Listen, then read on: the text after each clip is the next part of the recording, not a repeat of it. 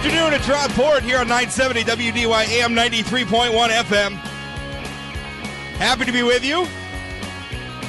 We are uh, closing it. It's Teal's last days on the show at WDAY. She's moving to one of the lesser states in our union. Oh, oh, oh, oh.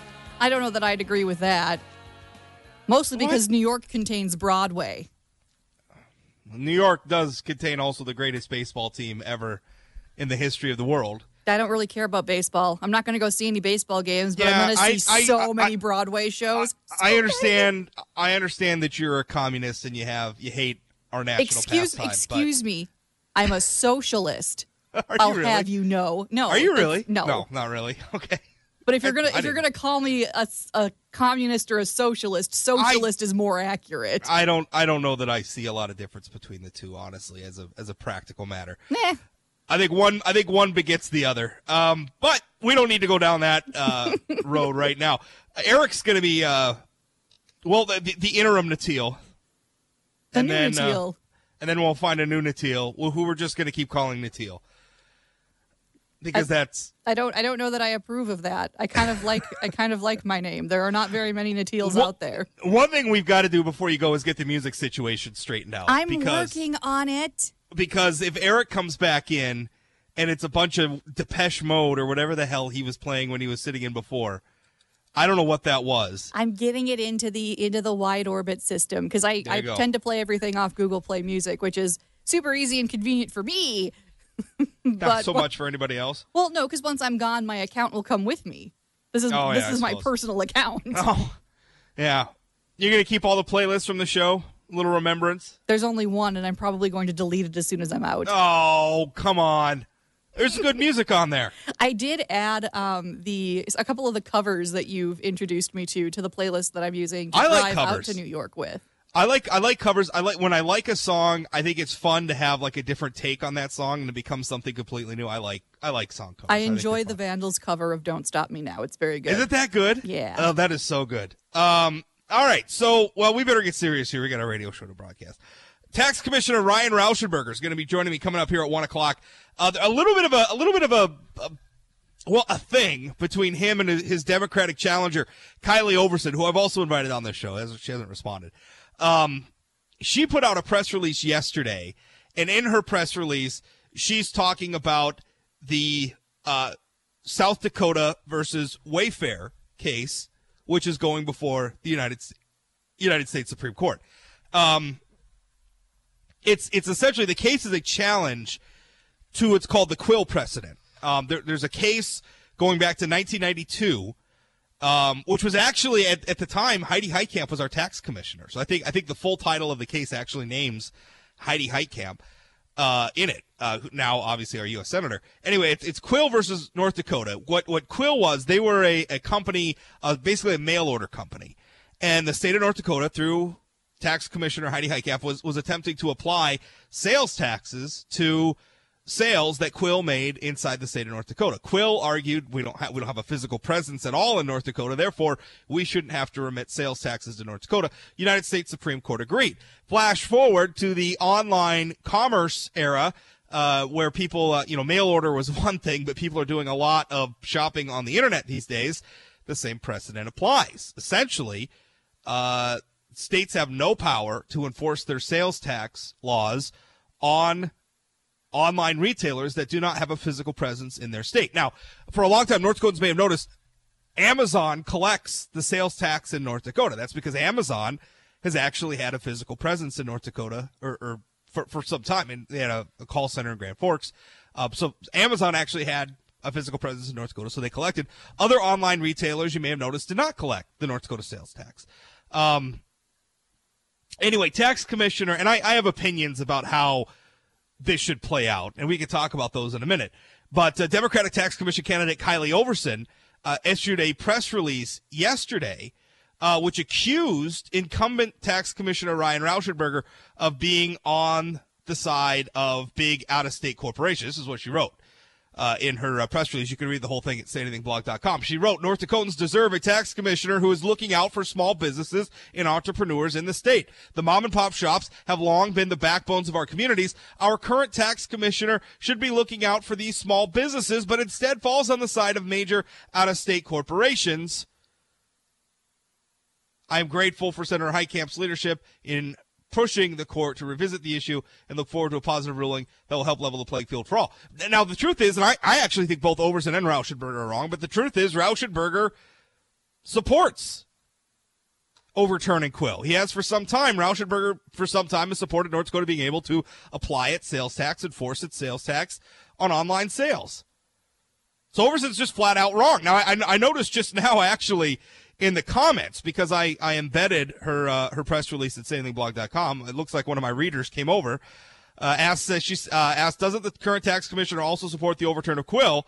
Uh, Kylie responds, Hi, Justin. I've been alerted to his statement supporting the overturn as well. That's great news. The comment about his support of major corporations versus small business businesses isn't only in relation to Quill, though, but I'm glad he and I agree on this issue. I could make, it could make a difference for many businesses in North Dakota. Well, for crying out loud you know, she got it wrong. She just can't admit that she got it wrong. Anyway, Tax Commissioner Ryan Rauschenberger is going to be on at one o'clock. We'll talk about this. But for right now, I mean, let's ask the audience.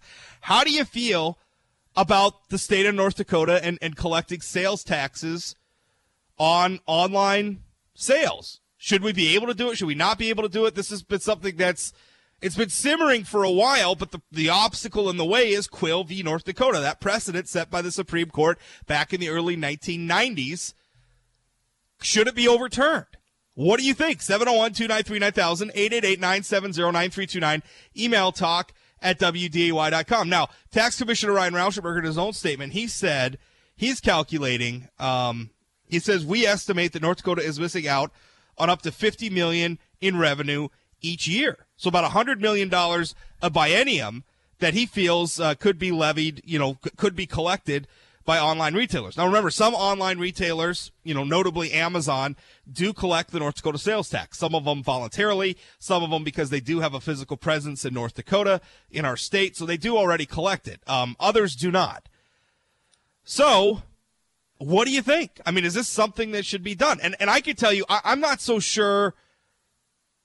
I, I, I worry that overturning Quill would be a weakening of, of the Commerce Clause, right? Because that, that's essentially what the, what the U.S. Supreme Court said in Quill is that the Commerce Clause in Article 1 of the U.S. Constitution states that the federal government, not states, regulate interstate commerce.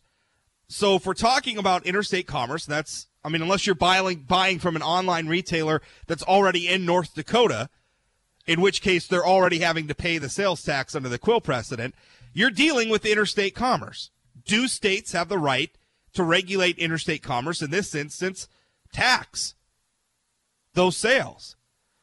I'm not so sure that they do, and I'm not so sure that we should want the Commerce Clause to be weakened by the Supreme Court in that regard. Now, the, the Commerce Clause gets abused for all sorts of things, Natil. I mean, we, uh, I, I think most federal drug policy is based on a strained interpretation of the Commerce Clause, the federal government essentially giving them uh, themselves the right to regulate drugs um, this instance, prohibiting drugs like marijuana, etc., through the interstate commerce clause. So it gets abused in a lot of ways. But I, I think it's important, in particular, because North Dakota won a court battle with Minnesota. Remember this? Minnesota wanted to restrict imports into their state of coal fired electricity.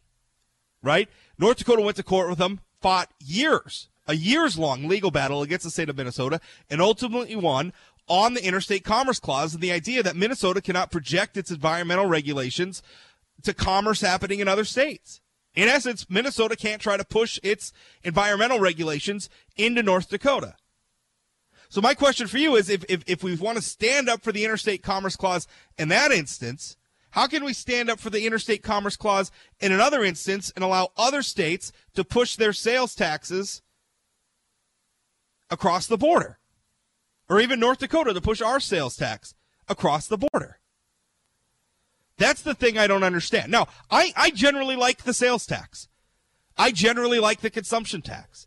I generally think that it's a good way to raise revenue. I like the idea of taxing consumption as opposed to you know, taxing property or taxing uh, production, which, which is what essentially what an income tax is.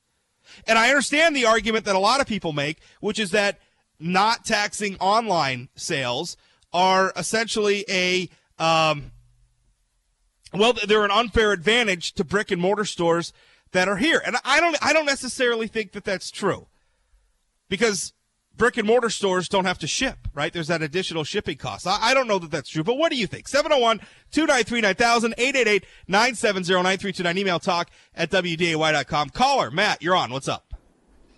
Uh, setting aside whether or not the, the should or ought question in this, I say I hate the entire concept of appealing to a, a Supreme Court to do what is essentially a legislative function. I, I, I despise the entire thing. So I say no. I, I, don't. I don't want to appeal to the Supreme Court to overturn anything. So that's, well, I, that's the short answer to the question. yeah, well, it, it, would they would be overturning their precedent, but I think that their precedent was a correct interpretation of the Interstate Commerce Clause, right? Because in, in Quill, they're essentially saying, no, North Dakota, you can't tax a business that doesn't exist in your state. Um, and, and, so I, I, think that that was a proper interpretation of the Interstate Commerce Clause. Now, if we want to change that, then we have a legislative process through which we can amend the U.S. Constitution. Um, but I don't. I, I, think. I think you're right in, in, the point that you're making about woulda, shoulda. It, it, it doesn't matter. The Interstate Commerce Clause says what it says, and it says that states cannot regulate interstate commerce because that power is assigned to the federal government. So, I mean, I'm fully open to having a discussion legislatively uh, on, you know, the, the odd question: ought they be able to, to do something different? Because it's to me, my intuition says, well, if we if they didn't see the need at a time when uh, catalog sales were big to to make the change, then why why do, why do we need to now? But at the same time, the technology is such that your, comp- your essentially your computer like I, I ordered paper and ink cartridges last night. It was at my door this morning. Yeah. So is is that interstate commerce? I mean, is that uh, it's it's it's it, it's almost a it's almost a, a prima facie uh, brick and mortar effect. I mean that that's the the technology has made it such that it is almost Maybe. as convenient, if yeah. not more in some cases, to buy online than it is to drive to a, to a store. Well, um, and, it, it, may be a case where the law needs to catch up with the technology. Maybe, um, but but if we're going to do it, I think we should do it properly. And and correct. The federal government regulates interstate commerce. It is, I mean, if without a brick, it's it's interstate commerce. I think full stop. And so if we're going to regulate it, I think it ought to come from the federal government. So I don't know. I mean, maybe the solution is the federal government collects a tax and then remits it to the states. I don't know, but I think we ought to be real careful about weakening the interstate commerce clause in this way. What do you think, though? 701, thanks for the, thanks for the call, Matt. I got to take a break. Appreciate it. 701 293 9000 888 970 9329. Email talk at WDAY.com. If you have comments or questions, we'll be back right after this. Don't go away.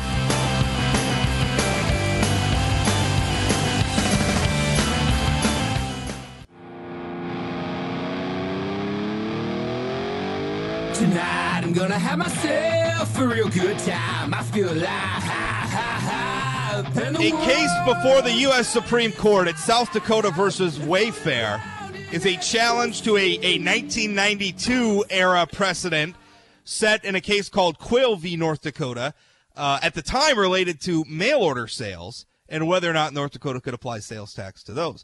Uh, the Supreme Court held in 1992 that states like North Dakota cannot apply their sales taxes to businesses that don't have a physical presence in their borders. Essentially, you can't apply your state policies outside of your state. Um, now, a lot of people want that overturned because they're saying because of online sales, it's unfair to brick and mortar retailers. We're losing out on a lot of tax revenue. What do you think? Should that precedent be overturned? I'm not so sure it should be. I, I, I understand the interest in fairness in the marketplace. I understand the interest in not missing out, you know, uh, applying our tax code evenly. And, and I even like the sales tax. It's a consumption tax, but the Interstate Commerce Clause says what it says. States cannot regulate interstate commerce. I don't want states I don't want to set a precedent where we're going to start letting states project their policies outside of their borders. I don't think that sort of thing ends well for low regulation, low tax states like North Dakota. But what do you think? 701 293 9000, 888 970 9329. Email talk at WDAY.com. Bob, you're on. What's up? Yeah, my only comment is that uh, we already have. Yeah, uh, you're familiar with fuel tax on over-the-road semis. Yeah. Over-the-road semis have to keep track of the miles they go in each state and how many gallons they buy in each state, and the federal government doles that tax back to each state as it's as it's used. Yeah. So Yeah. if, so why, Yeah. why can't we do why can't we do that for online sales? I don't see why we couldn't, and I don't see Yeah. why we shouldn't. I mean, And uh, then that's and then that's the federal government regulating interstate commerce, not the states. exactly. Yeah, I don't have a problem with that. Yeah, it's uh, it, it, with the fuel tax. The reason they well, the reason they had to do it. Every every state has different tax rates for their state fuel tax. And if you lived in Minnesota or North Dakota, you're driving to Minneapolis every day with a semi, bought all your fuel in North Dakota. Minnesota would get zero tax revenue out of that, and you'd be using their roads. Right. No, that makes sense. You know, and it's a little bit different. I mean, because obviously trucks are using infrastructure, uh, you know, and there, there's a there's a demonstrable cost, and, and the fuel tax is kind of a user fee for the roads, right? You- the more you drive, the more tax you pay.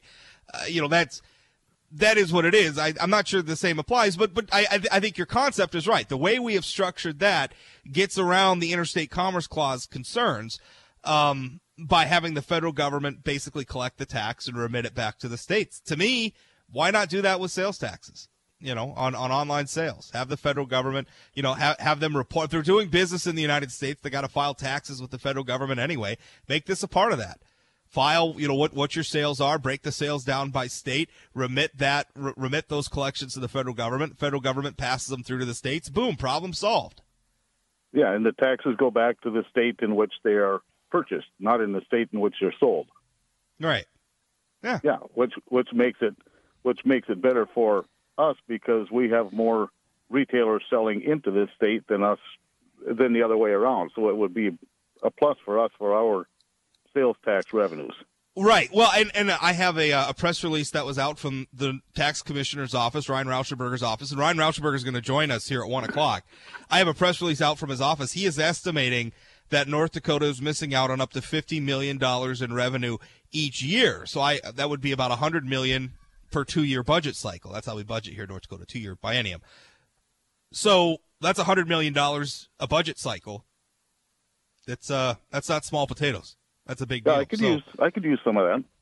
yeah, well, I don't, I don't know that they're just going to cut a check to you and I. Well, I, I know, but maybe you know, if you had that tax coming in, yeah, maybe some other tax could go down a little bit. Yeah. Well, Governor Wait, Burgum just re- Go- Governor Burgum actually today uh, released, and I'm, I'm looking at his uh, press release on it right now. Uh, outlined the uh, budget direction for the 2019-2021 biennium, which lawmakers will be tackling here uh, come January after the election, and uh, you know we're in for more cuts. Um, you know, he, he- he's calling for a base budget reductions of five percent or ten percent, depending on agency size. So, I mean, we're we're still, you know, trying to come out of, uh, you know, where, where we saw our revenues crumble because of commodity prices, and and frankly because state leaders overspent too. They ballooned our budget, and now, you know, we're having to adjust to that. And you know, another hundred million dollars of biennium coming from online sales taxes is is not a bad thing, but we got to do it the right way. And I don't I don't think the Supreme Court should just set aside the interstate commerce clause because it's convenient. I, I think they got it right in Quill. I think there's a solution we can we can we can apply the state tax to online sales taxes in a constitutional way. As as Bob described, that's the right way to do it. More to come straight ahead. 701-293-9000, 888-970-9329. Email talk at WDAY.com. Don't go away.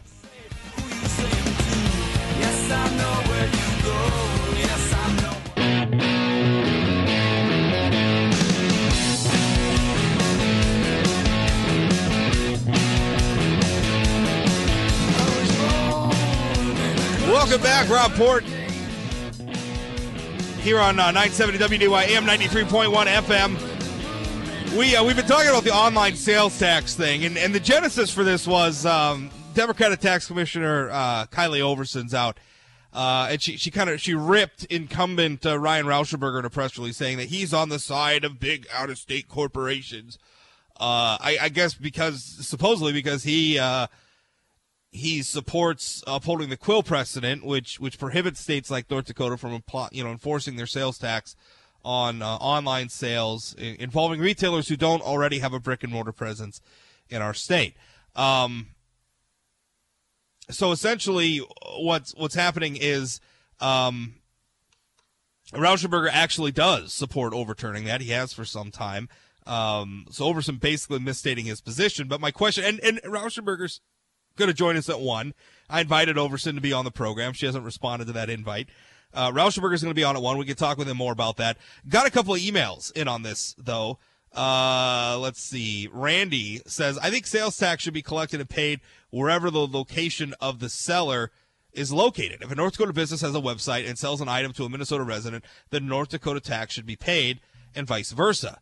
Uh, sort of no different than before the internet if a phone call was placed to an out of state business.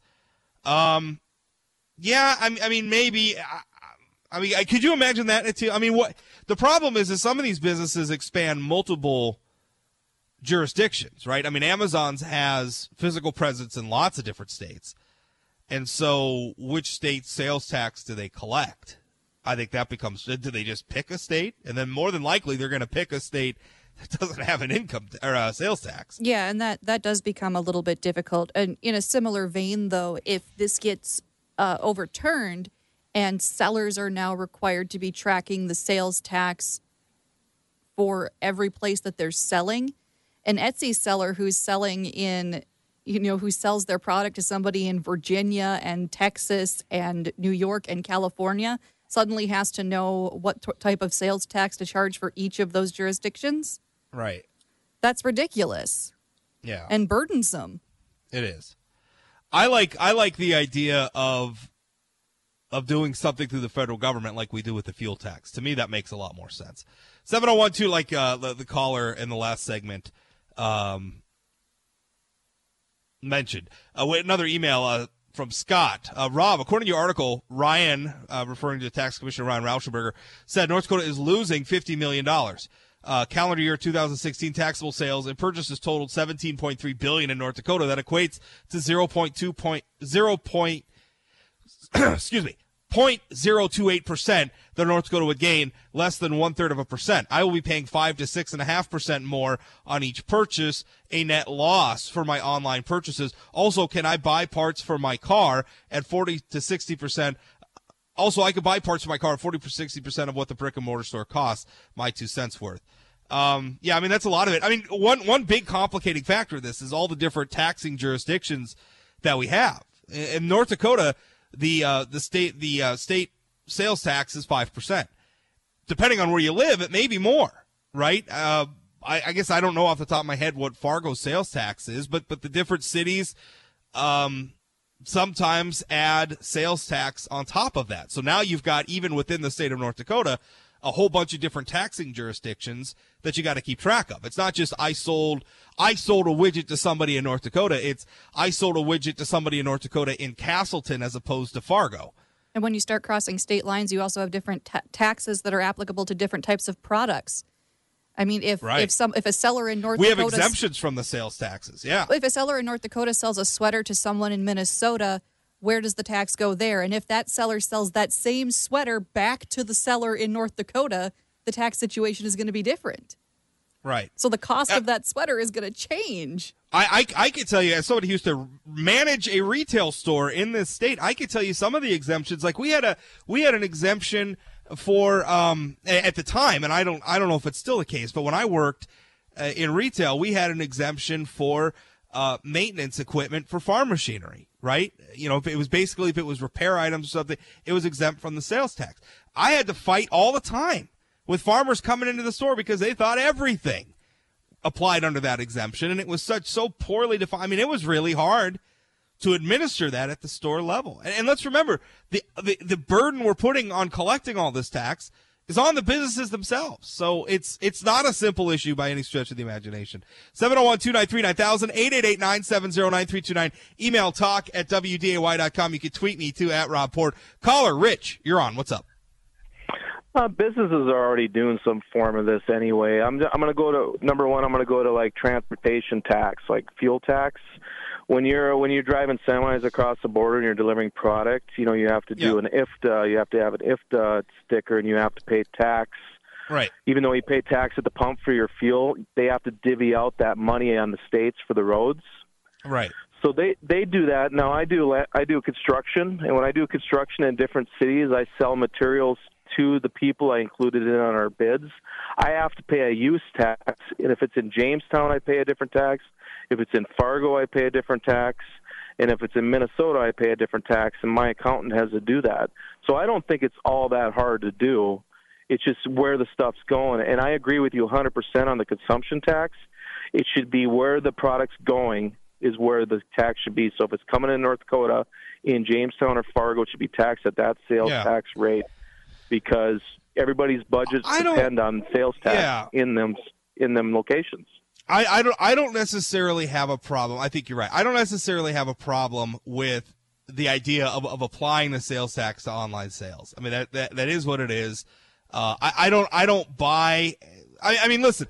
So I, I think a lot of people sort of blame the demise of brick and mortar retail on the lot rise of online retail. The, the ta- I, I don't know. I don't think the tax situation is that big a part of it. I, I think just shopping online for a lot of products is just easier for people, and, and you're just Well, not going to fight It's it's a convenience. It's a you're convenience. just you're just not going to fight progress. You- You're not going to fight Yeah. progress on that front. And but if we want to apply the tax, fine. My concern is if we're going to do it through a Supreme Court ruling that weakens the interstate commerce clause. That's what I'm concerned about. I worry about doing it in a way that allows states, that's a precedent by which we're going to start allowing states to project their laws, their regulations, their taxes beyond their borders. I think that's a dangerous mm-hmm. thing to do. If we're going to do it, I think the federal the federal government regulates interstate commerce. So maybe we need to do it like we do with the fuel taxes. Have the online retailers remit, you know, collect and remit to the federal government, which then sends the money back to the states proportionally to whatever they're. they're I, I think we can set up a system like that that works, that gets around Quill without weakening the interstate commerce clause. Does that make sense? Yep, yep. And going back to the brick and mortar and the online sales, you know, I mean, it's convenience for doing the online, you know, and, and but you know, I mean, I'm a musician too, so I used to go to guitar stores all over, and people go into guitar stores and they play these things. They try out this piece of instrument, and then they go, "I'm going to buy it Yeah. online for X amount of cheaper, and I'm not going to pay sales tax." And then they start complaining about why stores are closing. You know, there's there's that you know the convenience of having it right at your door the next day is fine, but you're gonna have to you're gonna have to take it to the next level where you're gonna go, ah, I wish there was another store around where I could go look Yeah. at something. Well, I mean, you know? well, yeah. So- consu- so consumers are going to have to realize that the decisions they are making are impacting local businesses. If you want those local businesses to stick around and be an option for you, you got to spend some money there. You've got to make that choice. If you keep choosing to spend your money online, then you know eventually what's going to happen. But Rich, I, I I think what we're going through is a reorganizational period in retail. I think we're going to start to see we're going to start to see some some brick and mortar come back, and but it's going to be vertically integrated with online sales. I, I mean that's why you Oh, look at like Am- Amazon bought Whole Foods, for instance. I think is a really good example of this. Um, and, and, and Amazon's even been opening some brick and mortar stores, and I, I think the reason why is Amazon still makes money, right? Amazon's not hurt if you go into one of their stores and and you try out the product and then order it online. You're still buying from Amazon, right? And, and so I think I, I I think you're starting to see like Target. I mean, I, right now I could shop online and then pick it up at my local Target. That's hugely convenient. Um, I, I think a lot more stuff like that's going to happen. It's going to ease out some of the stuff, but it's just some of the old ways of doing retail are just going to have to go by the wayside. And I know it hurts for some people, but that's sort of the way free markets work. It's it's creative destruction. Well, I think it's gonna. You know, everybody's got busy lives. They got lots of stuff to do. Last thing they want to do is walk around a store trying to find something when they could find it online within minutes. You know, I understand that, but you go back to our sales tax issue with even the the diversion dam and stuff like that. That sales tax revenues are dropping and stuff like that. There's always little bits and reasons why that drops, and uh, that could be one of them. You know, Yeah. online Rich- sales. So Rich, thanks thanks for the call. Appreciate it.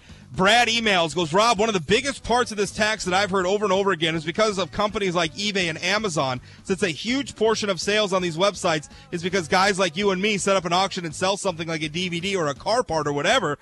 Am I now supposed to somehow collect a tax if I want to sell something around the house?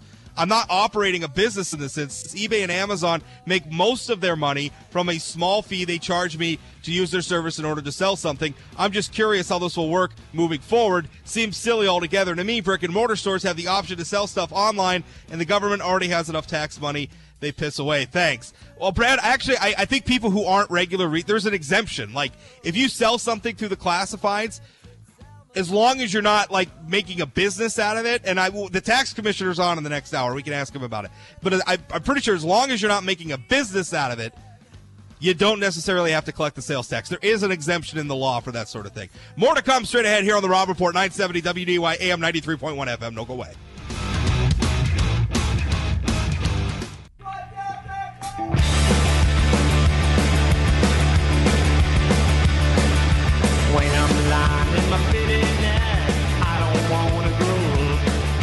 Nothing ever seems to turn out right, and I don't wanna grow up. Welcome back, Rob Report. Wrapping up hour one. Tax Commissioner Ryan Rauschenberger's on next. So if you have if you have questions, and that was uh that was an interesting point uh, that emailer in the last segment made Natil is is well what about people who are just selling some things from around the house on eBay? Uh, my understanding, and, and don't don't take this as legal advice because as a lawyer, I'm a pretty good talk radio host. Which is to say, I'm not much of a lawyer. Don't take my legal advice. But my understanding is that if it's like garage sale type situations, you don't have to collect sales tax. You know, um, That still now- doesn't help all those poor Etsy sellers. Right. Um, right. I, I, I if, if you cross the threshold, and I don't know how, how exactly that's defined, um, but if you if you cross the threshold and it's a business, like something you're doing regularly, like you're procuring items and reselling them, or you're making items and selling them, that's a business. That's not you getting rid of some junk. That's you in a business, and and at that point, you have to begin collecting a sales tax. You have to get a permit. You have to collect the sales tax. Which, which, by the way, it's the other thing. It's not just a matter of collecting the tax. You got to file and get a permit too. So this stuff's all very confusing, and we'll have the tax commissioner on next. He can, uh, first of all, clarify after his uh, Democratic opponent Kylie Oversen misrepresented his position in a press release. He will clarify his position on uh, the, the, quill matter, and then also, um, I, I guess, answer some of your other questions. 701 293 9000, 888 970 9329, email talk at WDAY.com. Natil, uh, what do you think of this whole thing? I, I assume you do a lot of online shopping. What do you think of this? I do tons of online shopping, and I think that anything that's going to make the selling and purchasing of items online across state lines more complicated is stupid. Yeah. Because aren't we just, just, this is just my two cents here, but aren't we a nation of consumers? Yeah. Shouldn't well, we're we a nation of entrepreneurs too. I mean, I mean, I think I think America's success is tied up in just making commerce easy. And this does not seem like something that's going to make commerce easy for anybody, buyer or seller. Right. I, I, I think we benefit when it's easy for people to enter the marketplace, right? Like it's, I want it to be easy as possible to start a business. And I want it to be as easy as possible for you to compete with other businesses to provide goods and services. And I want it to be easy as possible for you to, to engage in transactions with other individuals or other businesses. Commerce. I want all of that to be bus- just as easy as we can make it. Yeah, and for small businesses, the internet is a huge portion of how they do business, from marketing to sales. Well, look at the look at the playing field at level. I mean, you, you talk about all those Etsy people. You know, I, I remember Dick Cheney back during, and uh, I, I realize this is an odd choice for somebody who had sort of a, a uh, understood online retail, Dick Cheney. But I remember during, I think it was the 2004 election, uh, he was having a vice presidential debate with John Edwards. And during that debate, he talked about sort of the, I, I think he referred to it as a hidden economy of like eBay and Craigslist and everybody being able suddenly his argument was essentially America has been enriched by the internet because all of a sudden a lot of the junk around your house has more value than it did before. Because if you wanted to sell it to somebody, your old board games or your old furniture or whatever, it's it's not just the market of whoever might see the ad for your garage sale in the newspaper and stop by on a Saturday. Now you can reach an audience of potentially millions of people on the internet and sell your product to them. I mean, the, the market for your junk has been expanded a great deal. And so there's, there's a whole resale market out there that this may be. Now, uh, again, that's not really germane to the sales tax debate, but I, I mean, online, it, it, has been a profound change. And, and honestly, I, I mean, if some businesses close because they're being, you know, they have competition from online retailers, I, I mean, to me, a certain amount of that's just progress. A certain amount of that's just, you, you're not going to fight something that's convenient, right? You're, you're not going to fight people, you know, you, you can't fight progress, right? If it's if it's easy for if it's easy for somebody to sit on their couch and order an auto part or order a new pair of jeans or something from their couch as opposed to like having to go around to a bunch of different stores and, and comparison shop, they're gonna do it. They're they're gonna do it. Right? I mean, consumerism, capitalism, commerce is generally going to follow the path of least resistance. You know, I, there's still going to be a place for brick and mortar in our world. It's just going to have to change. And I, I think if our motivation for public policy is to try to preserve the status quo, I think that's a fool's errand. We shouldn't be afraid of change. Tax Commissioner Ryan Rauschenberger coming up next. This is the Rob Report, 970 WDAY AM, 93.1 FM. We'll be right back. Don't go away. And be with my lady. He smiled and said, You ain't got no say in this matter. Shut your mouth and get up the ladder. Up the ladder.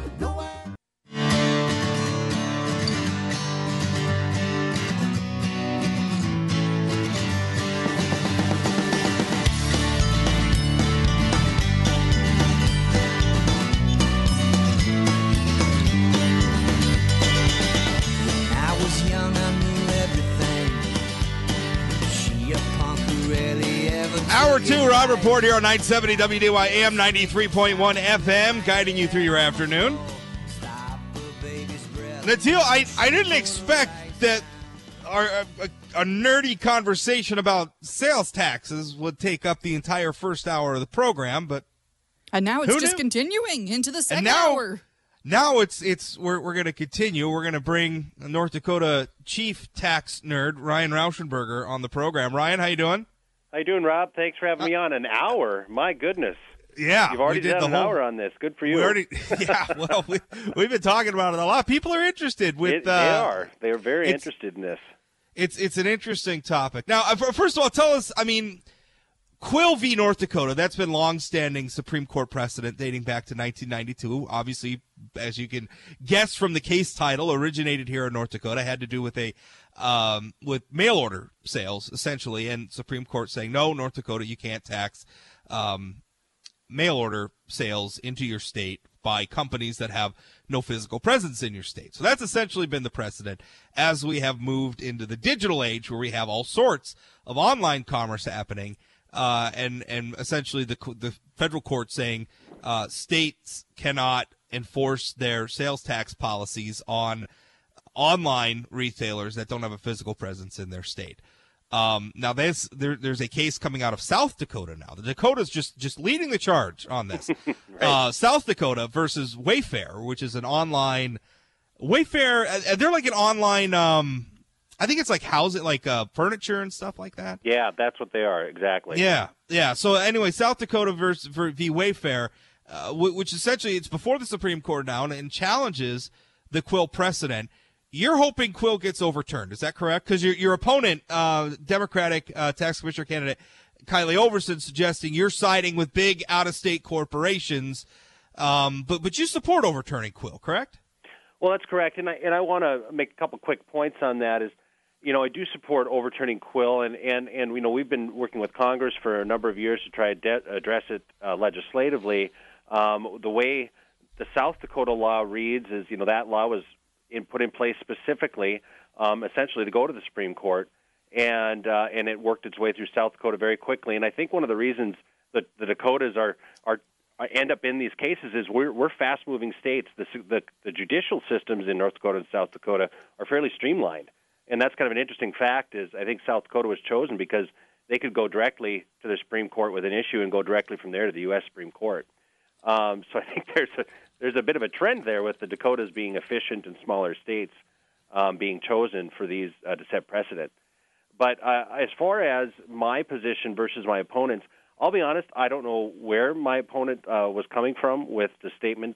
Um, I, I am in support of having some sort of enforcement for online retailers, um, subject to some sort of de minimis. Some, you know, if they reach a certain threshold, to have to comply with the state sales tax laws. And part of this reason, I think that's important that a lot, and this is purely educational, is a lot of people don't. I don't. I don't think understand that when you buy something online right now, uh, in state law, uh, in North Dakota, and, and basically in the 45 states that have sales taxes, you actually are you actually owe that tax regardless of whether that online retailer collected it or not. It's called use Yeah. tax. So, Yeah. so that's part of the Nobody- thing. Is it's still nobody's it's doing that, collecting the Ryan. tax that's actually owed. Nobody's doing that, Ryan. I know, and and they're, and they're not. I think last year about nine individuals submitted that. So no. Nine individuals. I would like to get. I would that. like to And get. that's the I would problem like. nationwide is it's decades old sales and use tax laws. trying to fit that into a digital age, it's diff- it's difficult stuff. I mean, it doesn't surprise me that you talked about it for an hour because you know I talk about it for hours every day uh, about how this could even work and and I having gotta- processes in place to do it. I, I I know your office probably can't divulge to us who those people are, but I'd like to get one of them on the program and ask them what what's wrong. it's it's it's very much an honor. Um, we'll call it a, an honor system that um, folks have submitted and said, "I, I bought this stuff online. Um, don't feel right not having the tax owed on it. I know it's due, and, and they'll do that." But Yeah. but that's very much the case in, in all the states where use tax on an individual basis really isn't administratively feasible um, um, for you know the smaller dollar amount with with such a large population, uh, especially now that online has grown so much.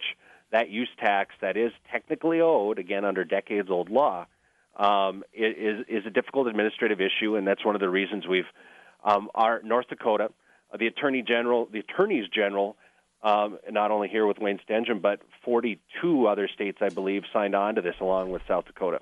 So Now- it's pretty uniform that the states Yeah. feel that something needs to be done.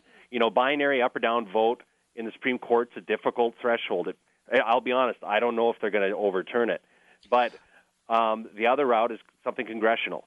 And Yeah. you know, if, if Well, I would I would like to see something congressional. I would. I, here's what I, would worry about with this Supreme Court case is we're dealing with the Commerce Clause, Yeah. and I think that's a very important piece of policy, a part of our state constitution, or excuse me, our U.S. Constitution, for a state like North Dakota that a doesn't have a lot of people, b is low tax, and c is is low regulation. And I I think of the the the years long fight we had with Minnesota over Minnesota essentially trying to push their environmental regulations into our state by restricting the sell the, the sale of uh, of of coal fired electricity. Now that case hinged on the interstate commerce clause and where the federal courts came down and they said Minnesota you can't push your state regulations outside of your borders. The federal government regulates interstate commerce, not the states.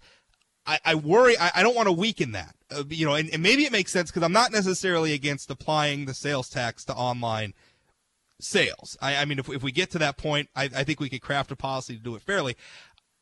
I worry about letting the states do it directly. I feel like I feel like Congress has to step in and do something and do it through the federal government. And let me ask you this because the caller brought up a really good point in the last segment. This caller was a trucker and he said they you know they essentially have the, the federal government collects fuel tax dollars and then remits them back to the states based on mileage reports that the, the truckers are required to file. So in that case, you have essentially the federal government collecting the tax and then remitting the dollars back to the states based on that. Couldn't we do something similar with sales taxes for online retail? Well, I, I think that's an interesting point. I think I think there's something somewhere there in the middle because on the one end you have this binary up or down vote with the Supreme Court. It's, we'll say that's one end of the spectrum, which, like you said, um, I, I just want to clarify that you know with the Commerce Clause, um, I, I, I was on some conference calls yesterday, and it was and it, they reminded me that you know the way that this case was brought would be very specific to sales tax, not income, not even other tax types, just specific to the sales tax because of and again I'm not a, I'm not an attorney, but the way it's been brought is my understanding is a ruling would stay within that realm. So I, I feel a little more comfortable I think than you uh, as far as um, whittling too far away at the Interstate Commerce Clause because they would the, the court would likely set such a, a high threshold for a state to impose it that um, for example like here in North Dakota there's one one is on, on the court side still is the case in North Dakota or so, sorry the South Dakota law has a de minimis, and they They picked it specifically because of the burden they didn't want to impose on the smaller retailers. You have to have at least $100,000 of sales into a state in the previous year to even have to start complying with that. And that's why Okay. South Dakota, and we actually have that law here too. We mirrored it in 2017. Um, Now, it, and, is and it, it just just on the Supreme Court side, just to make sure we there wasn't that much of a burden on on the smaller of the small retailers, but on the same side, on the uh, on the other side of that, with congressional, you know, we on, on the congressional side, you know, we've been working. It's been a political football. Uh, there's been many many drafts that I've read over the years. Uh, to do something in Congress with simp- you know required simplification, um, politics gets you know even though we have 41 states in, in favor of this, it, it gets to be a bit of a political football in Congress, and that's been difficult. And I think that's why South Dakota went to the Supreme Court is because is I've been around a decade in this office between deputy commissioner and commissioner, and we've been working with Congress. We haven't been able to get anything done, so they said, "All right, we're going back to the courts." And right or wrong, it's at least at least we're having the conversation, right? Yeah, that's. I guess that's true. 701-293-9000, 888-970-9329. Email talk at wday.com. Now, your your press release yesterday on this said that it's it's about you're estimating about fifty million dollars in additional. If if we could tax, if we could enforce the sales tax on on these online sales that are taking place, it's about fifty million dollars a calendar year. I, I'm assuming about hundred million dollars per two year two year budget cycle, roughly. Um, is is uh, uh, an emailer emailed in and said, "Well, that's that's like that, that, that's less than one percent of our overall sales tax, sales and use tax collections." Is that even that big of a deal? I mean, why are you even that worried about this? You know, I was listening. Uh, that I'll, I'll clarify that. Um, I'll clarify that statistic because the caller listed the 17 billion in total sales, not tax. That's the sales tax Okay, base. okay. So, so when you think about it, you used 100 million a biennium. We're, we're going to collect probably one point, wow, around two billion this biennium. So, so really, we're talking about uh, five percent. Um, that's that'd be a five percent of all sales tax collections. Um, so, so it's a much bigger figure than what the caller had. That that happens a lot when you when you because our report we report on a statistical uh, economic number of the dollars in the economy changing hand. That's the 17 billion dollar he he was using. Um, on the other hand, it's the 100 million would be I, I'm just math on the go. Uh, the 100 million out of maybe around the current 2 billion biennium number. So it is, Okay. it, it is significant in our sales tax base uh, in in the sense that that's the piece of the pie that's growing. And you know, I I've and I've said this over the years, and and even just this week that I'm not opposed, you know, legislatively from lowering taxes. If all of a sudden we collect 100 billion, 100 million, 200 million more, maybe we lower the state sales tax to four and a half, four and three quarter percent instead of five. You know, Yeah. that's to to keep that burden um, essentially about the same in total to have the collections be neutral. Um, I, I wouldn't be opposed to that. I think that's a legislative decision, but Yeah. to me, I- it's more I about li- the I like the sales tax, To me, though. I- I think if- fairness than the than the actual revenue amount. Yeah, I, I like the. I mean, just philosophically, I like the sales tax. I like the idea of taxing Mm-hmm. consumption. I like it better than say taxing income. Uh, You know, if we're gonna have, if we're gonna tax something, I'd rather tax consumption. So I, I don't know about cutting the sales tax, but we could we could talk about that maybe another time. Um, in, in terms of. Uh, it, it, what, what- what about because you're talking about a, a, a de minimis and, and North Dakota mirrored Yeah. South Dakota's law. Some some of the some of the conversation has has been concerning. You know, what about people who are are just getting started, and and in particular people who are, you know, I got some junk around my house that I want to get rid of. Like I want to get rid of an old couch so I could buy a new Yeah. couch. Do I have to collect sales tax on that? How does that work? No, and and that's a great point, and we've talked about this before because you know with eBay and cat, we'll call it casual sales in law. You know, if you- if if you're just selling your stuff to get rid of it, no, that is a casual sale. There's no tax. It's used. It's tax has already been paid on it once. But what when it when it it- it's a kind of a gray area. But when you start engaging in the business of buying inventory and selling it, or creating something to sell it to make money, then you're then you're in the realm of of, of sales tax. And so so the garage sales no, but if but if you're if you have a storefront or even even just out of your out of your garage, if you're constantly buying inventory, that's a that's a key factor there too. One of the factors. If you're buying inventory to resell on a regular basis, you're engaged in business and you're competing with somebody down the street that's collecting tax. Now, how, So how would something like that work? too. Is it- is So- that is that through your office? Like like if you see somebody and and they're they're holding a garage sale every week, and they're like, do you do? I mean, who makes that determination? Because you said it's kind of a gray area, so I'm assuming somebody has to look at the situation and make a determination. It is. Our sales tax compliance officers look at that and we go, all right, you know, and and whether it's whether it's different online sites where we see the same people that are on there every day and day in and day out, um, that that person I don't think casually owns 16 boats and has been selling a boat every two weeks for you know one of those situations. You know, somebody's been buying inventory, clearly selling it. Um, we're gonna we're gonna call them up and ask them. Just say, hey, are are you engaged in this business? If so, you need to register with us and start collecting tax. You know, Yeah. we're not going to be vindictive or anything. We we just want to make sure that everybody's playing by the rules. And but when you that's the key is when you start getting engaging in that business to make money and buying inventory, you really you really do need to start remitting sales tax. And and and when it comes to that, um, the South Dakota case, which we mirrored here, um, you know, with a supermajority Republican legislature and the governor signed, the, the the reason it, it it worked and why South Dakota was the state chosen really to go to the Supreme Court was because of that de minimis.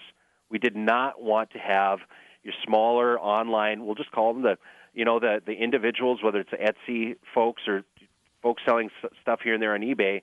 You know, if you if you don't have a hundred thousand dollars of sales into a state in the previous year, we're not we're not going to bother with you. We're we're going to leave you alone, and that's the reason why that case and that statute was chosen to not be too much of a burden um, on the smaller retailers. Once you start getting above, if you're selling into ten states, hundred thousand dollars or more each, I don't consider you a small, um, unsophisticated retailer. I, I you're you're reaching that level, and there's and there's free software out there that that we partner with 24 other states through Streamline that will calculate the local tax that actually has our tax base embedded in that software. So all you got to do is plug that in; it does all the work for you. So the, so the burden isn't there like it was 10, 15 years ago. That's why this case is in front of the Supreme Court. Ryan, last last question. We we started off kind of joking. I mean, we have a use tax in our state that if you if you buy something online and you didn't pay, because if you buy something from Amazon, they're collecting the sales tax. But if you buy from an online retailer that doesn't collect the sales tax, you're actually still responsible. You're supposed to remit that tax to the state. You said just nine people did that last year. Listener wants to know: Were you one of them? Were you one of the nine? I do submit use tax. Yes, I do. You do? Um, uh, and that's something that Cory Fong, my pre- my predecessor, has done. And and I and I sub- I don't I don't buy much online. I'll be honest. I I really don't. Um, Yeah. Very few. And most of what I buy online, they are collecting and remitting. Um, but in the past, when I've when I've owed it and I've you know caught Yeah. myself and go, oh boy, I do owe that. It's so it's so uh, seamless. Sometimes you catch yourself not even realizing it. Frankly. Yeah.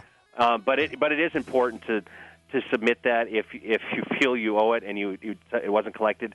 Uh, it's a collection issue and uh, it's something that should be done. But the reason why we we feel that online retailers, you know, if we're a significant market with technology, we feel that someone should be able to comply if they're a large enough seller. Well, I got to admit, uh, Ryan, I, I wasn't one of the nine, so I don't I don't know if, I don't know if I need Most- to have a conversation with so. your enforcement office. But all right, well, Ryan, thanks for your time. I appreciate it. Thanks, Rob. That's uh, Tax Commissioner Ryan Rauschenberger. I'm Rob Port here on 970 WDAY AM 93.1 FM. We'll be right back. Don't go away.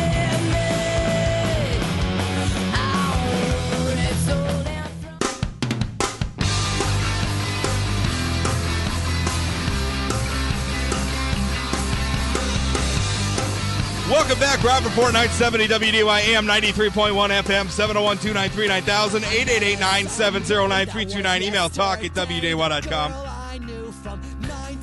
Natil, were you one of the nine North Dakotans who uh, submitted a use tax for your online sales? No. No. Yeah. I don't know if we should be admitting this on air or not, but if they're going to come after people, But you know, it, it, so the the use tax for is it? It's for the seller who's doing online selling.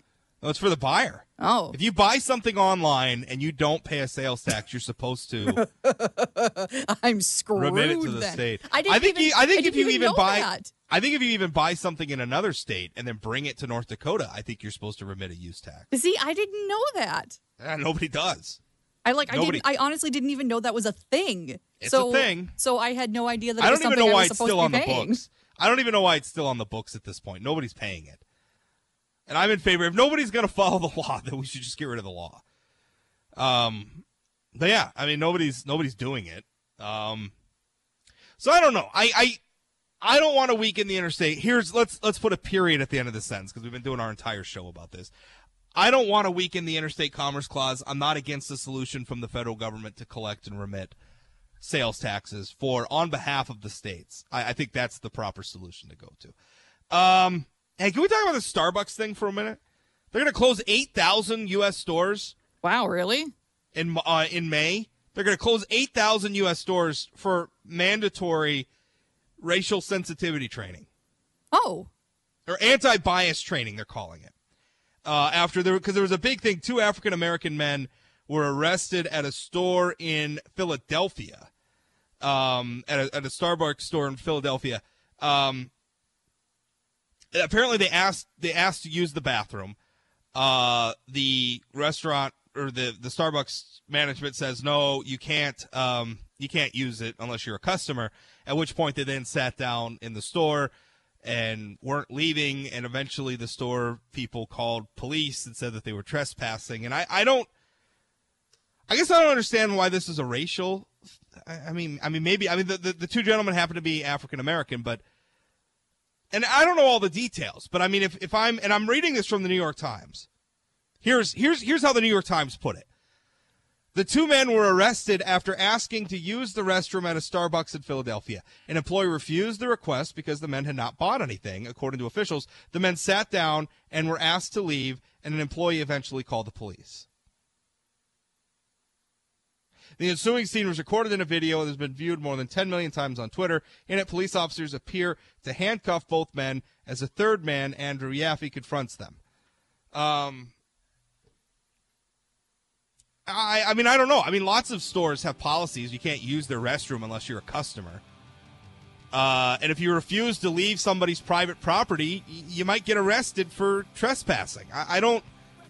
the bathroom one though was that the a white customer was not asked to purchase something before using the restroom. Oh, is that what it was? Okay. Where the black That's information I customer wasn't aware of. was required to purchase something before using because the the black customer was intending to purchase something at the restaurant, but needed to use the restroom first.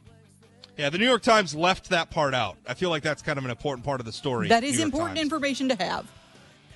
So I don't know. Still, closing down eight thousand stores over that. That seems like an over. That seems like a re- overreaction. I don't know. More to come straight ahead. This is the Rob Report, nine seventy WDAY AM 90, uh, 93.1 FM. We'll be right back.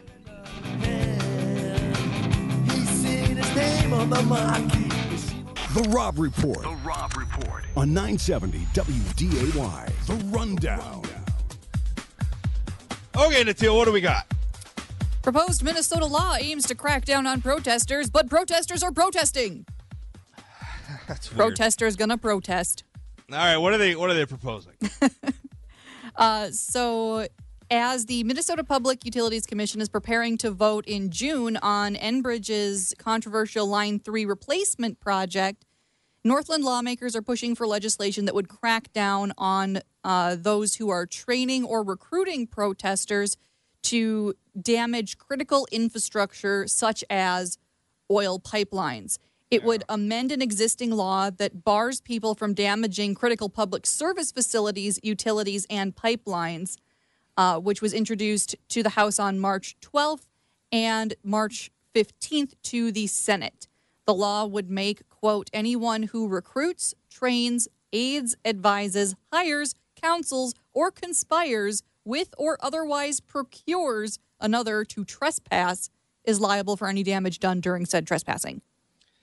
So here, here's the thing about it. They there's absolutely no question that protest groups organize themselves around we saw it with the Dakota Access protests, and I think Minnesota's considering this because the protesters around the Line 3 Enbridge project are, are basically promising to turn that into another Dakota Access situation. And so they're trying to get ahead of it. And, and I understand that.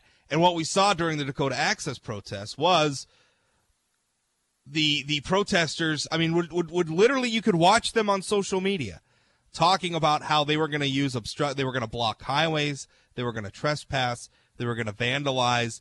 Uh, I mean, at one point, the protesters came to the Bismarck Mandan community, set a truck on fire, and used it to try to block railroad tracks. Now, they're being organized by groups that raise lots of money, and they have lawyers that are paid for by those groups. And so I can understand wanting to strike at that and say, listen, you are basically organizing to perpetrate a crime. You know, and, and sometimes it's a misdemeanor, trespassing or whatever, but it's it's hugely disruptive. It's also conspiracy. I mean, when, Right. when you are conspiring with others to commit a crime, there there are punishments for things like that when you get into the felony level. Conspiracy to See, and this is this is what bothers me because they start invoking the First Amendment around this stuff. Well, the First Amendment doesn't protect your right to, to commit a crime, right? Even even the concept of of civil disobedience, as it as it um like like in in it's sort of in the um in the tradition of um Thoreau, uh, Gandhi, Martin Luther King, um even that you you forget the civil part of it, right? They submit to their punishment, like they accept that we are committing crimes. You're not just exonerated from this. I mean, this was the Fargo Forum had an editorial recently where they were they were critical of of criminal charges against uh, journalists who were out there, you know, working with the protesters and who were arrested along with the protesters for things like like trespassing uh, and inciting a riot. Now, a a lot of the journalists were were very much a part of the protests. I, I mean, I think that's the problem is you know, you, you blur some lines where all, all of a sudden somebody's doing a Facebook live stream or they get credentialed by some activist group and now they are a journalist and, and suddenly the laws apply differently to them. No, the, the laws apply to everybody. If you have to break the law in order to commit a, an act of journalism, then I, I think you should just be, be prepared to face the punishment. Much as like if, if you're prepared to break the law uh, to, to make a political point, then okay, but you've got to be ready to accept the punishment. I, law, the, the laws in question are not unjust laws. Trespass laws are not unjust laws. Well, and you can make another comparison when it comes to the idea of free speech. We in this country have decided that money is speech. That Yeah. that your ability to spend money counts as speech, and therefore, under free speech laws, there are a lot of freedoms as to what you can do with your money. But there are still illegal things that you can do with your money. You Yeah. can't you can't launder your money. You can't use your money to commit Well, we have- crimes. We have laws on the books. Like if I pay somebody else to murder somebody, you still go down for the murder. I still committed a crime, even though I didn't actually do the killing. Like I was part of the conspiracy, or I don't, I don't know what It's- all the yeah, laws that, are that like would that would So be conspiracy to commit murder. I think exactly. I, I, th- I think that's what the folks in Minnesota are trying to do is essentially, you know, conspiracy to commit, you know, obstruction or trespass or whatever. I, you know, maybe those laws aren't on the books now. They're trying to put them on the books. People are invoking the First Amendment as a defense. Uh, I don't think it is. Now, that being said, I mean, I very much want to protect the right of people to protest and have their say. Uh, I just want the rule of law. I mean, we have the law for a reason. I don't think that your right to protest extends to being able to obstruct lawful industry or obstruct lawful commerce or lawful travel or or is a protection or an immunity for you to be able to go on other people's property who don't want you there or or to vandalize other people's property. So uh, you know, I, I'm I'm very much in favor of getting after some of these groups that are using law breaking essentially as a part of their activism. I, I'm very much in favor of holding them accountable as well. And, and indeed, I, there, there are civil lawsuits stemming from the Dakota Access situation where uh, Energy Transfer Partners is going after some of the some of the political groups to hold them liable for what was perpetrated. And and frankly, they, they should be. I agree. What's next? Trump's tax cut is not for everyone, as was feared by many Californians. A million Californians will be owing $12 billion collectively more next year. You know what I love? I love I love this story for a couple of reasons. First, the the Democratic talking point is that the, the Trump tax cuts were just tax cuts for the rich, right? And so, but now you've got a bunch of like whiny blue state liberals who are upset because their taxes are going up, right? A bunch of one percenters in California are upset because their taxes are going up. So much for the tax cuts just being tax cuts for the rich disrupts that narrative. Also, this is catnip for Trump's base. We're raising taxes on a bunch of California millionaires. You know, no, no, nobody in Trump country is crying any tears about that. Well, I mean, yeah, you, you do say that, it, but it's not just it's not just the rich one percenters in California that are that are going to be saddled with some of this because California is a very high tax state, Right. And they currently had an ability to take a deduction for paying their state and local taxes. Say what you will about the fairness of that. That was something that they were allowed to do. Uh, very wealthy Californians are going to be paying the lion's share of that, but about 751,000 households with incomes less than $250,000 will probably be owing about another billion dollars in taxes.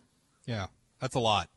Um, I, I'm, I, I, uh, sort of my first reaction there was a was a political reaction to it. I, I think, I think it disrupts the political narrative around around the Trump tax cuts. I think also, um, I, I, I think it's just going to make Trump's base happier with him. But then, even as as a practical matter of policy, I- I'm for it. I, I don't I don't understand. I mean, allowing high tax. I mean, we're all allowed to deduct local taxes from from our federal taxes, but obviously the benefit then accrues much more so to high tax states like, say, California or New York or, or, or the like. Um, I don't like the idea of doing that. I, I don't think we should be. Now, we didn't get rid of the deduction; we essentially capped it. Correct. Um, but that's going to hurt. That's going to hurt high tax states more. I don't think we should deduct this at all. I, I don't. I don't think. I don't think your federal tax liability should have anything to do with what your state local tax liability is. If I just I don't I don't think you can do that all too at once though. I think capping No. it is a good place to start because if you if you did that all at once, there'd be a whole lot more low I say I say roll it all the way back because all, all you're doing by allowing that is, is allowing states like California and New York to hide some of the costs of state government in in essentially the federal budget. And but I'm, their- I'm but their citizens have got to have time to make that adjustment. So you start with Yeah. the cap, you let them make that adjustment, and then you start rolling the cap back further. Because that Maybe- that places the Yeah. burden more on the government to make the changes than it does on the citizens to suddenly pick up all the slack. I yeah, I, that's that's fair. I, I understand that point. I, I'm just in general, I'm a big fan of price signals. I think that that people should feel the full cost of what they receive. And so if you live in a high tax state like California, you should bear all of that cost. And you shouldn't be shielded from it uh, on you shouldn't be shielded from it by you know a, a ta- federal tax policy. Um, you know, so if you live if you don't like California's taxes, move. Boom. Caller, hell, you're on. What's up? I'm not sure if I got anything more to add. You're doing pretty good today, there, Ron. Well, thank But, you, uh, sir. You Glad to hear it. Just from a common, ordinary taxpayer, I don't have that many millions rolling in every month or year into my account or anything. But you know, it's it's time that these so-called blue states or high-tax states or wherever we're at gets competitive as far as you know putting in to try to draw people towards their states or uh, you know just as far as their budgets are you know they just can't tax all their people the heck all together and expect the Yeah. federal government to bail them out uh, the whole Well, I mean, really, by, by allowing, by, by, I mean, we're, we're, we're making the budget deficit worse by allowing these high tax, these people in high tax states to deduct their local taxes. I mean, we're, we're we're creating upward pressure on federal taxes by doing that. So, I mean, I, I can't say that the cost falls directly to us because let's, let's be honest, we're financing these shortfalls with deficit spending, but,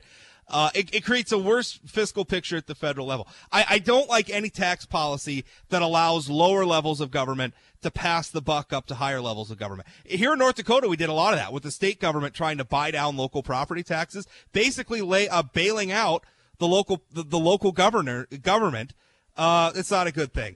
Uh, let's see, we're running short on time. I, Take, hope, take, I Hal, hope I, that was a learning experience too in yeah. itself. Well, me too. We we off ramped from that this last session. Hal, thanks for the call. I got a couple other calls I want to get through. Aaron, you're on. What's up?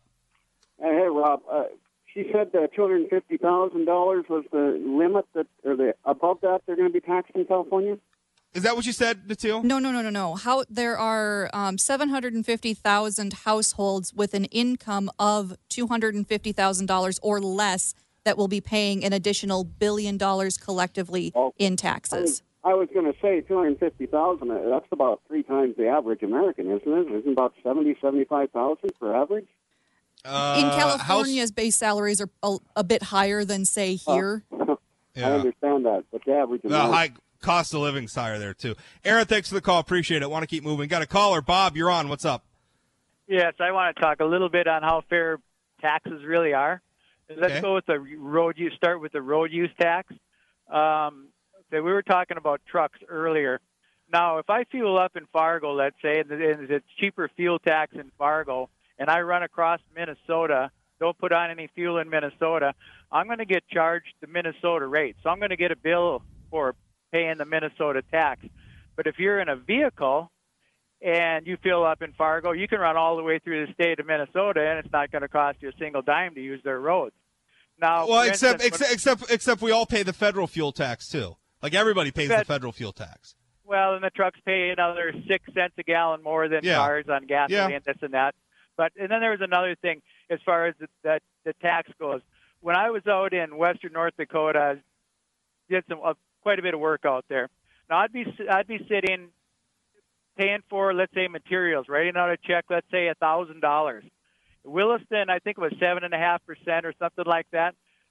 So I could be writing my check right next to the guy right next to me that bought the same stuff. We both have a thousand dollars worth of mer- merchandise.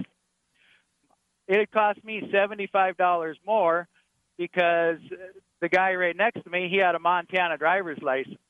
Yeah. And Yeah, that's so- something in North Dakota we allow. Uh, we we it, I forget how it works, but essentially, we don't charge our sales tax to Montanans for some reason. I'm not sure. But okay, and then uh, on the other part of the state, let's say Minnesota. Now Minnesota doesn't have tax on clothing. So if you're from Moorhead and you go buy clothing over in Fargo, can you say, "Hey, here's my Minnesota license"? Um, I don't know. I don't. So yeah, I don't know. I, I know. I know. I know that works for Montana. I don't know why we did that. I know that policy's been around for a while, but yeah, that's that's true. Bob, thanks for the call. Appreciate it. Uh, Natil, what do we want to do? We want to break here. Finish? Can we finish up the rundown? We kind of got We way late we there. we are way behind, so we don't have let's time. well, okay. Let's let's let's go to a break. We'll be right back. This is Rob Report 970 WDAY 93.1 FM. Don't go away.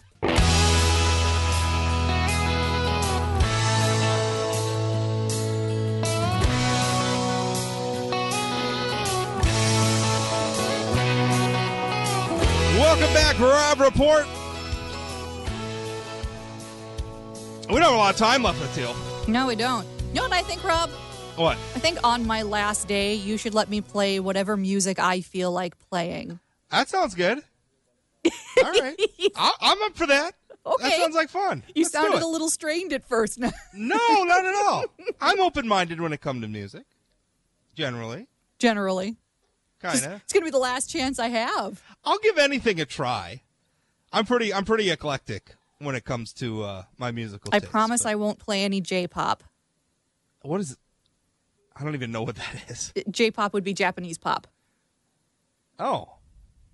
Is it like oh. It's it's got sort of it's got like a general pop music feel to it. It's usually pretty bubblegummy. Oh. I love it. Okay. all right. All right. Um, well, whatever you want, we, we can uh, we can certainly do your music on uh, on Friday. And yeah, we're gonna skip the last two stories of the rundown. We got a little, but hey, that's a good thing. People calling in, people interested in what we got going on. You know what we did all day today? We talked taxes all day today. We literally talked taxes, the sales tax, the entire time. people super interested in it. Well, sales tax and then a little bit of uh, state other types of taxes when it came to California. Yeah, that's true. I don't feel I don't feel a bit sorry for, for California. Lower your taxes. If it's such a problem, then take it up with your state and local leaders and lower your taxes there. Not the federal government's problem.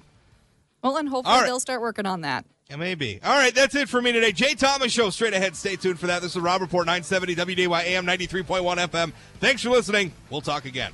do, I really